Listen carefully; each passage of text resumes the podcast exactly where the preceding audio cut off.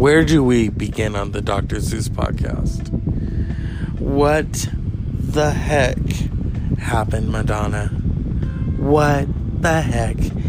You're Madonna Louise Veronica Ciccone. This is your 14th album. Thinking, okay, you're gonna get it together. Maybe this is the this is the magnum opus. Oh no, oh no. We all knew something was up when you heard one, two. That's what I heard. One, two, three, caca. I've been a Madonna fan since I was a little kid. The 80s. You know, and I love how these reporters, oh, she, her, her legacy now, she doesn't really need to have another hit. And it's a good album. I'm thinking, it's a good fucking album? Are you fucking kidding me? No, it's not. It sounds like Madonna is just bored. Let me reinvent. But this time, you know, it's almost like the pieces are starting to fall off. You know what I mean? Mm. Madonna, Madonna, Madonna, Madonna, Madonna. I remember the movie Truth or Dare in bed with Madonna, where her backup dancer Nikki says, jokingly, to a world tour in the year 2025 like a virgin. You got the moves, baby. I got the lotion. Yeah. 60 year old man. That's the sad thing. I'm going to say this. There is a form of ageism and sexism behind all of this. With Barbra Streisand, they don't say, Barbra Streisand, the 70 something uh, chanteuse. No, no, no, no, no, no. With Madonna, it's the 60 year old pop star. We'll be back after these messages.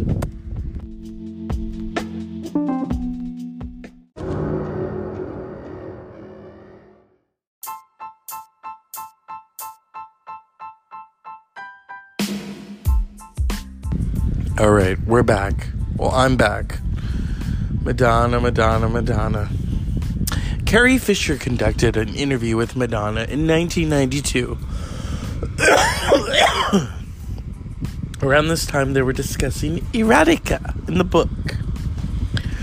Let's recant with Carrie tonight. So, Carrie, what was going on with Madonna around that time? Well, you know, she was putting out erotica weird little album. She's talking a lot, just like in Justify My Love. Then she puts out the sex book. At first, I was thinking, is this exploitive of herself? Is it revolutionary? Is it multimedia? No, she's just selling herself, people. You know, I think it takes people a hard time to really, you know, justice that Madonna actually has a brain and knows what she's doing, calculative, very hypey. What did you think of the erotica album? I thought it was a flop. I thought, you know, you want to do dance. No one wants to hear you talk. What are you? sit here. What are you trying to do? Tell us how to make a, you know, excellent martini while getting fucked? She didn't think that was funny. But I'm Carrie Fisher and I fucking approved of it. Yeah. I was interviewing her for Rolling Stone. Interesting time and what you know, now that you're in the afterlife, you've heard the new album. Oh, honey, they have iTunes up here.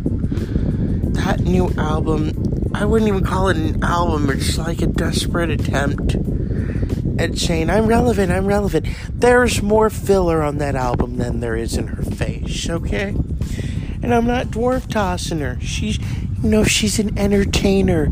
She is an icon. Well, why don't you fucking act like it in Vogue? Just Vogue. Give us those anthems. We don't want to hear one, two, three. Thank you, Carrie. You're very welcome. The Dr. Zeus podcast provides. I'm Carrie fucking Fisher, and I've approved of this message.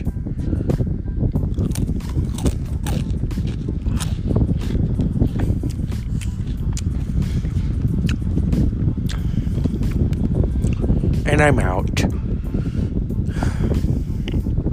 So Carrie Fisher just laid it down on this new Madonna album. How the past is kind of I mean, okay, you think about it.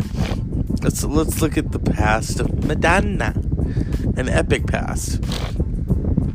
First album does okay. Alright. Everybody, you know, burning up. And then Like a Virgin. Like a Virgin is um interesting in terms of who was working on it with her Nile Rodgers and Chic.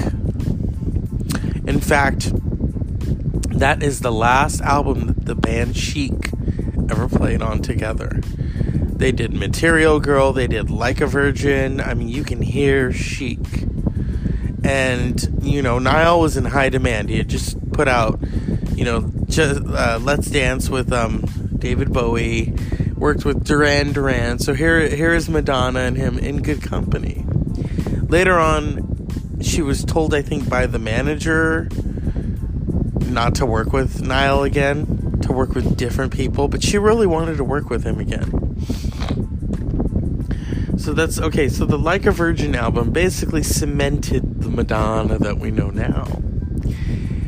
She followed that up with True Blue, good album um, like a prayer, which was an, a, a moment where religion and politics, it was all on the line right there during the first Papa Bush era.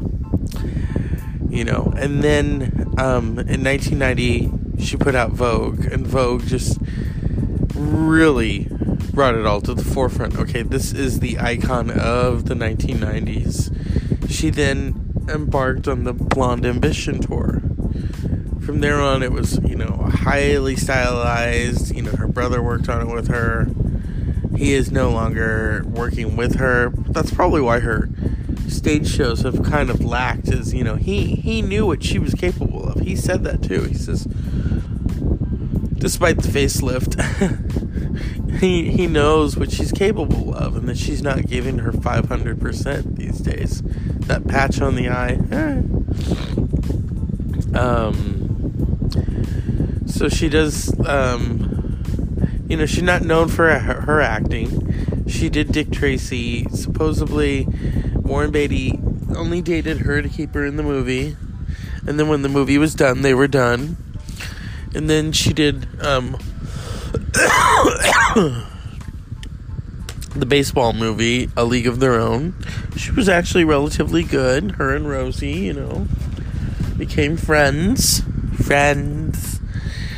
And then she did Erotica and Body of Evidence, the book, and it was like too much Madonna. So, what does Madonna do? She regroups. She regroups in 1994, puts out I'll Remember. Um, almost hit number one, was blocked by All for One's I Swear. Oh, God. And, um, and then later that year does the infamous David Letterman interview where she says fuck a lot and smokes. She says at that time she was dating Tupac. Uh huh. And then she was still dating Tupac, and then Tupac went. I he got in trouble with the law. Ended up serving time, but before he served time, he was shot up in New York during this time, she was putting the finishing touches on her album Bedtime Stories. So Bedtime Stories comes out. Originally, Tupac was going to be on the song I'd Rather Be Your Lover. Instead, he was taken off. There's a there's an unreleased version of the song you can hear on online. And Michelle Meshell Ndegeocello was put on it instead. And that pissed Tupac off and rightfully so. You know, I don't even I don't even think she came to see him in prison. Um, he wrote her. In fact, the letter that he wrote her is going. It's on auction. I think she's she tried to block it, but you know, she doesn't have the Madonna touch anymore. You know. So like, uh, so I almost said like a virgin. Nope. So she's been in the game for 10, 10 years. Puts out bedtime stories. Bedtime stories, you know, puts out uh, "Take a Bow," one of her biggest hits. The song "Secret," "Human Nature," which is a crazy video, a great video. She gets nominated for Best Pop Album at the Grammys. Doesn't win, loses to Joni Mitchell, who was uh, she was a fan of Joni Mitchell, believe it or not, growing up. Um, loses to Joni Mitchell's Turbulent Turbulent Indigo. So around this time, Madonna is doing Evita, recording the soundtrack, doing the movie, and is pregnant with the zygote. And you know, excuse me, I'm hungry. The Evita album does very well. She wins a Golden Globe for her singing acting. because she wasn't really acting, she was singing in Evita. Got pissed off she didn't get an Oscar for it, but oh well. Chicago will prevail. And um, has the baby, Lourdes, who's all grown up now. Yeah, looks like Mama, and and Mama is probably jealous. So, around this time, Madonna regroups. She's like, "Okay, what am I doing? What am I not doing?" And is going to do some tracks with um, Babyface for the next album. She just had the baby. She wanted to start writing again. So she starts to work on Ray of Light. Ray of Light was this spiritual mama. I'm coming back, experimental. What kind of gets me is today people are calling her new album Madame X experimental. That's bullshit. Ray of Light was so experimental. Even she was convinced, oh, it's just a pop it's just an art record. It's not going to sell she had had dreams about that too that she was speaking to her therapist saying no i just wanted to make an art record and ray of light just totally changed everything frozen ray of light the power of goodbye i mean the whole album i love the whole album it is her masterpiece she was nominated for several uh, mtv video music awards wins them all for the video of Ray of Light. The Grammys come along. She very rarely got nominated in big categories except for Bedtime Stories in 94, 90, so 96 is when they got the nomination. So here she is. She is nominated for Album of the Year, Record of the Year, uh, Best Pop Album, Video of the Best Video of the Year, Best Dance Recording. So she wins for Best Pop Album, beats out people like Eric Clapton, Celine Dion, you know, Natalie Imbruglia. Remember her? and it was it, it was a testament. So then she starts work on music, which was okay, you know, one of her biggest hits, the last number one single she ever had. Well, at this moment was music in 2000. And then from there, she just started putting out really shitty albums, you know, uh, American Life in 2003, where she's rapping. It's like, oh Lord, help us. And 2005, she put out Confessions on the Dance Floor, which is such an amazing electronic album. Um, you know, her last good album. Not a not a masterpiece, but her last good album. Then she puts out Hard Candy. Okay. Hard Candy, I was thinking at the time, okay, wait a minute. You're finally working with Dr. Dre and Pharrell when you should have worked with them in the 90s. A little too late, sweetie.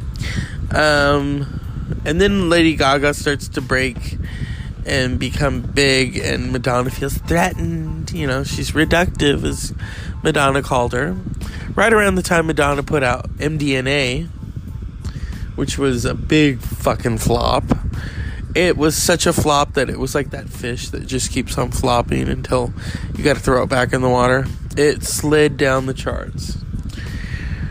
Then she's like, oh, you know, and she put out the tour, and the tour was controversial.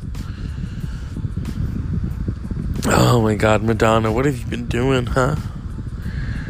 So then she decides to do in 2015, she was going to put out um, Rebel Heart. Well, the tracks leaked in 2014, so she had to put some of it out early. Let me just tell you, the demo version of Rebel Heart is so much better than what's on the album. You know, uh, she, uh, it was such a crappy album. And here we are, four years later. 2019, Madonna, oh, I'm back, I'm back, with a new face. Facelift and fillers, and an album filled with fillers. Right around the time that she's supposed to sing, sing at Gay Pride in New York, her adopted hometown. Well, I hate to break it to you, Madonna, but New York is Lady Gaga's hometown. Okay, bitch? She's the new, well, she's the queen now. Madonna, I love you, but let me just tell you, your crown has been revoked. Crown has been revoked. The Dr. Zeus podcast is pissed at you because you don't take your fucking music seriously anymore. And so it's like, oh, I'm Madonna, blah, blah, blah.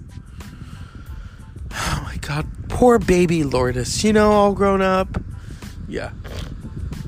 So tonight, I want to give a cup of shut the fuck up to Madonna for complaining. You know, uh, first of all, I understand the ageism thing, but seriously, you're not taking your recording career seriously anymore. It's sad. It's sad. You run around with these young men, it's like, oh Lord.